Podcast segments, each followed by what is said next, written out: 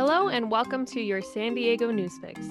I'm Abby Hamblin, filling in for Christy Totten.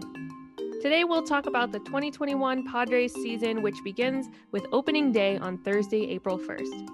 Then, our guest on Name Drop San Diego this week is Matt De La Pena, a children's book author from National City who has a powerful perspective on life.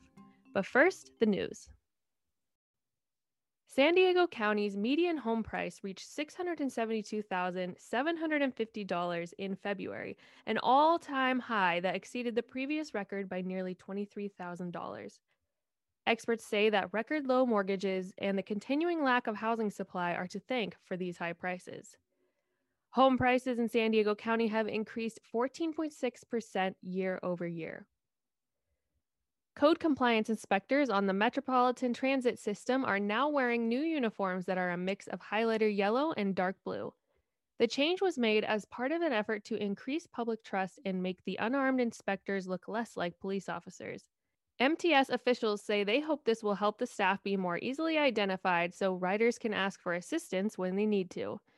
There are 64 code compliance inspectors working for the agency. They began wearing the uniforms last week. As part of an ongoing lawsuit against the City of San Diego and San Diego Gas and Electric, an amendment lawsuit has been filed in San Diego Superior Court that seeks to void Mayor Todd Gloria's invitation for companies to bid for the city's expiring electric and gas franchise agreements.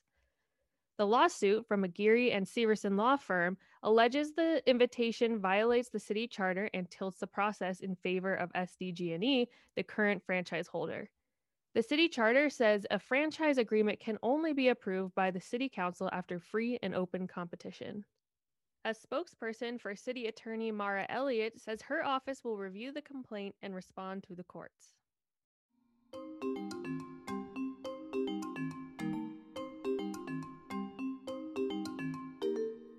2021 San Diego Padres season kicks off on April 1st with huge expectations on the team and fans very much looking forward to opening day. The Padres will play the Arizona Diamondbacks at 1:15 on opening day and then continue a four-game series with them on Friday, Saturday, and Sunday.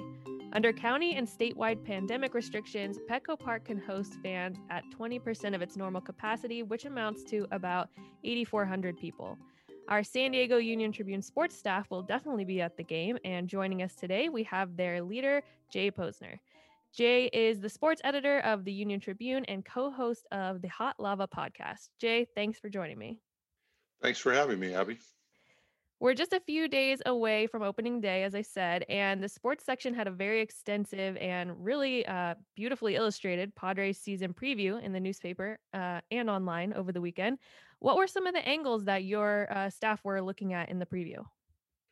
Well, this was an interesting preview for us because um, I think pretty much ever since I've been around uh, as a sports editor or or even as an assistant, there there have been almost no expectations for the Padres uh, in in terms of of really uh, you know competing for much. Um, there were maybe years where you kind of hoped it would happen or anything, but and and then last year when there were expectations, uh, we had to um, we had to do away with the preview because of COVID and the season got delayed and then we didn't end up doing it. So this was really the first chance where we were able to do something where almost everyone was writing about uh, something positive and how and how things were were going were going well and and there were expectations uh, and so we had the three columnists write uh, bryce miller uh, wrote about basically how there were still reasons for concern but in general it was probably a good time to think about celebrating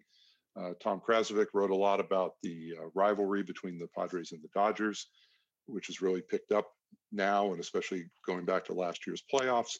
And then Nick Canepa wrote about Peter Seidler, uh, who took over in the offseason as the Padres uh, chairman and top executive and authorized uh, some of the high spending that they did in the offseason. And um, there were lots of other things in there well, but it, as well, but it was uh, I said, it was kind of different and and and fun to do something where you feel like this is a season where I think fans are going to be excited and and we're excited to bring whatever happens to them. Yeah, uh, in one of the columns, I read uh, the mention of Will Venable, the days when Will Venable was the uh, the guy on the posters around Petco Park, and that really took me back. yeah, I think uh, Kevin Acee wrote. I think he mentioned Will Venable and Nick Hundley. Yeah, uh, and said, you know, nothing against those guys. They're both great guys, and and they were good, solid players, but uh, not the kind of players that you would that you would normally uh, sort of build a team around. They're not Manny Machado and and Fernando Tatis and Blake Snell and Yu Darvish and you know Dinelson Lamet, people like that that are that are you know sort of franchise players. And the Padres have several of them now, where there were many years where they didn't have any. Right. So you mentioned some of those players that are um, new and exciting, and the payroll is extremely high. The expectations are extremely high. Um, I know there's an endless list here, but what are some of the main storylines that um, your team and you will be watching for this season? I, think you know the one thing you always have to watch out for are injuries. Um, the Padres have had a couple already. Uh, Austin Nola, their catcher, uh, has a has had a broken finger, I believe, since March the 12th. Uh, he won't be ready opening day. And Trent Grisham, their center fielder, uh, uh, had a hamstring injury right around that same time. Those two are going to start the year on the injured list. So that's you know that's two of your eight regular everyday players, and and it doesn't sound like a lot, but when you you have to fill in now with those two guys, and that takes your you know now your bench is a little bit thinner. So obviously injuries to Nelson Lamet um, left the playoffs, wasn't able to pitch in the playoffs last year because of an elbow injury. And he had treatment in the offseason. He did not have surgery, and they've sort of slow played him during spring training. Um, he pitched today, in fact, uh, I think an inning and a third over in this in their last spring training game. Uh, he's not going to be ready for probably about three weeks of the season. So that's one big storyline, I think. Um, Fernando Tatis uh, obviously is another one. I mean, here's a guy signed the longest contract in Major League history, uh, 14 years, the third richest contract, 340 million dollars, and then he got hurt in spring training and it was like oh you know what's going on here? And and he's had a, a little bit of an injury history as well so there's uh, but he's the kind of player that you you you always have to watch because you never know what's going to happen. I, I i've always said to people i like to judge do a lot of judging of players based on if you're at a game or you're watching a game are you going to leave your seat knowing that this guy is coming up to the plate and the Padres, too often in the past, these past few years, have not had too many players like that. Um, but now they have a lot of them, and primarily Tatis and Manny Machado. When those guys are coming up, you don't want to miss it. And the, the thing is, both of them are so good defensively that you really don't want to miss them in the field so either. True. So one one good thing about the um, I hate to say it's a good thing, but one so I won't say that, but one thing to come out of the COVID situation for people who are lucky enough to go to the games is that a lot of the concession stand uh, activity this year will be done. You can order at your seat. And so you don't have to leave your seat and you ah. don't have to miss anything. You don't have to miss an inning and a half while standing in line for, you know, for a, a cold hot dog or anything like that. Uh, so I think uh, those are a couple of the things, you know, we're obviously going to be watching the Dodgers as well. Uh, the Padres' closest rival to see what happens with uh, with them, and um, you know, kind of whatever else uh, whatever else comes up, and and I'm sure there's going to be stretches during the year. I mean, look, it's baseball; it's a six month season. It's 162 games. Teams don't go 162 and 0. Uh, I'm sure there'll be some moments where they lose four in a row or six out of eight or that sort of thing. And so we'll, you know, keep an eye on that and try to bring context and perspective uh, to uh, to all of it. Uh, you did mention the Dodgers, which I wanted to bring up because uh, the LA Times columnist Bill Plaschke wrote that this year's Dodgers will not only be the best in baseball, but in the history of baseball. Union Tribune columnist Tom Krasovic looked at the matchup in one of his columns. What was his view, and what do you make of this whole? Uh, I mean, you don't have to address Plaschke, but this just rivalry. Well, no, I mean, I think you can take him on if is, you want. no, I, not at all. I mean, I look, I've known Bill for a long time, and and Bill loves to sort of make uh, make I don't want to call them outlandish statements, but make sort of bold statements. Definitely uh, attention getting. Right, and then see what uh, you know, and then see what happens um, with that. But I I think the, the the situation with the Dodgers is you know they've won this division eight straight years. I mean, they are they they are really good. they are really good, and and they were somewhat unlucky not to have won the World Series before last year. So you know the Padres could have a really good season. They could win, uh, let's say 95 games, even something like that. I mean, I think there's some people in in in Vegas who think they're going to win more than 95 games. Well, let's say they win 95 games. They could win 95 games and still finish 10 to 15 games behind the Dodgers. Uh, that's how good the Dodgers are. But what happens in the playoffs could be totally different. I mean, the Padres didn't really get to put up a fair fight last year because they had injuries to their top two pitchers going into the playoffs. But if the Padres are, if both teams are healthy going into the playoffs, or maybe the Dodgers aren't healthy going in, maybe they have two pitchers that can't that can't go, and you know the Padres get to play them in a five game series, you know, or, or seven game series. Anything can happen in that short that short amount of time. I mean, you, you watch baseball enough, you could play a five game series against the worst team in baseball and lose four out of five sometimes. So uh, I, I, just think it's fun. I think Dodger fans now, for the first time in a long time, have to have to pay attention to the Padres, uh, and and I think that's been something the Padres have always sort of wanted the attention of LA and the Dodgers, and I think we're going to see that this year. And I, I think I should point out we're going to do some collaboration with our uh, with our Cal Times cousins up in LA, and and we'll have their beat writer on one of our podcasts, and we'll try to do uh, Annie Heilbrunn and try to do some videos uh, with Kevin and, and Jorge Castillo, who covers the the Dodgers for them. So I, I think it's going to be, you know, we want to do as much as we can with the Padres, and and and we bringing in the Dodgers to to help out to help with that is is going to be part of it.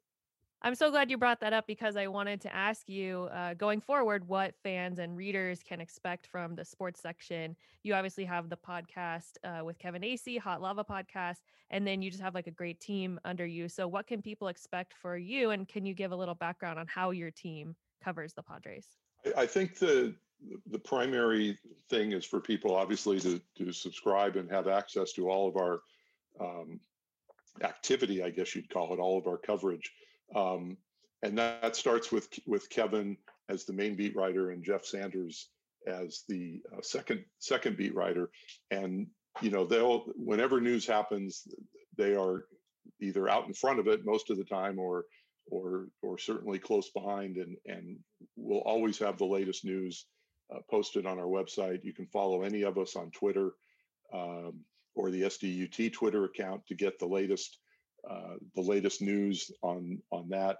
Uh, Bryce Miller and Tom Krasovic writing columns uh, all the time on the team.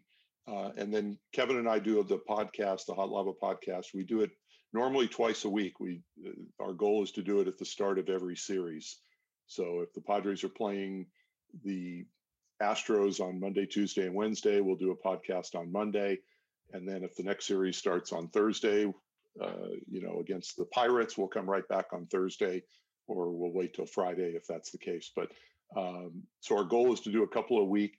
And then the other thing that Kevin started last year was a uh, the Padres Daily, a newsletter, which is really one of the best things that I, I think our entire organization does.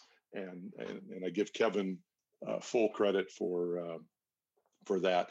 You sign up for it. It's on, on the website. It takes you know literally three seconds to type in your email address uh, and and you can sign up for it. And then every morning at 7 a.m. Uh, Pacific time, Kevin sends you the latest with what's going on.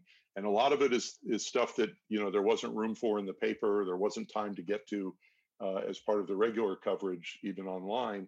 And he always brings something different to the newsletter, but it's and it's also a place where you can get caught up on on stuff that you might have missed in addition to what's new. And uh, I really encourage people to uh, subscribe to that. It's been a big it's been a big hit, I think, with fans, and I, I've heard from people uh, at at other publications and other media companies that that say have, have complimented us on on what Kevin's done with the newsletter.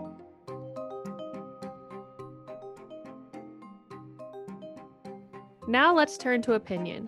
Christy and I host Name Drop San Diego, a weekly interview podcast featuring fascinating people in, around, and from San Diego.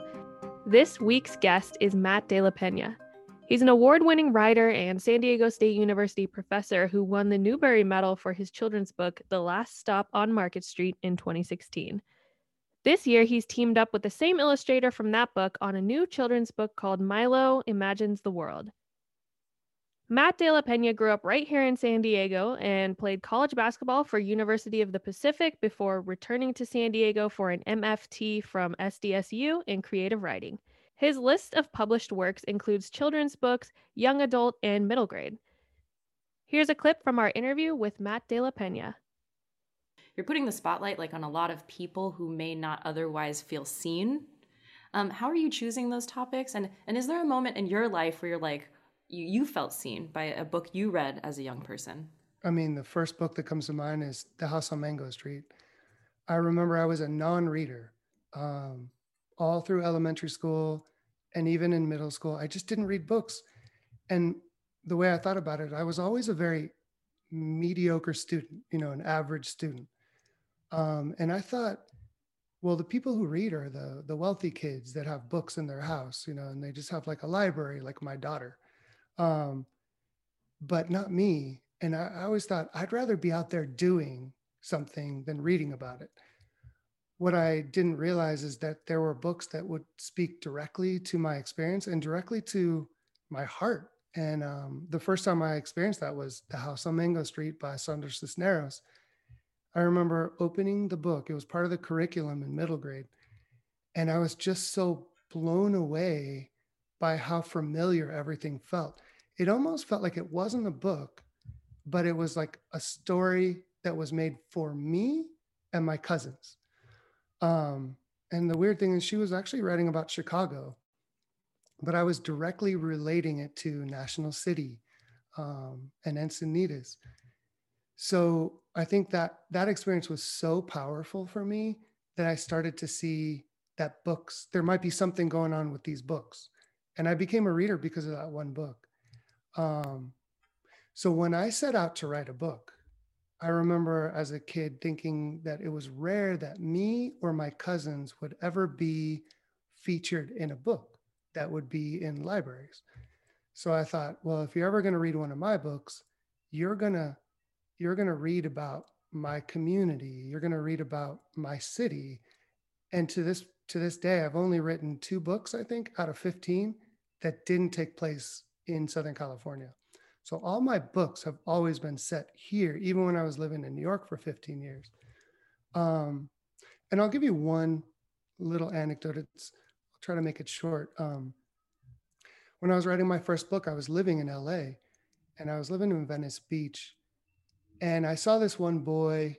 Um, he, he looked like he was at least part Mexican and he had his hood up, headphones on, and he was holding a ball under his arm, waiting for the bus and he was sitting on the back part you know of the seat and his feet were on the, the bench.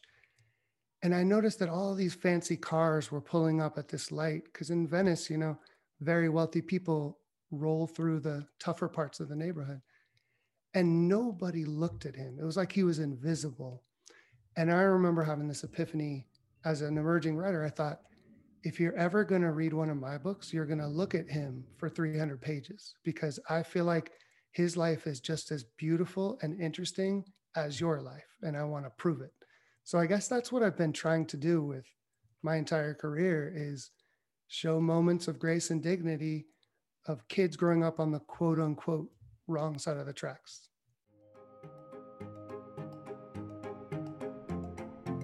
Name Drop San Diego can be found wherever you get your podcasts or by visiting san diego union tribune.com slash name drop sd. I'm Abby Hamblin, filling in for Christy Totten, and this has been your San Diego News Fix. Thanks for listening.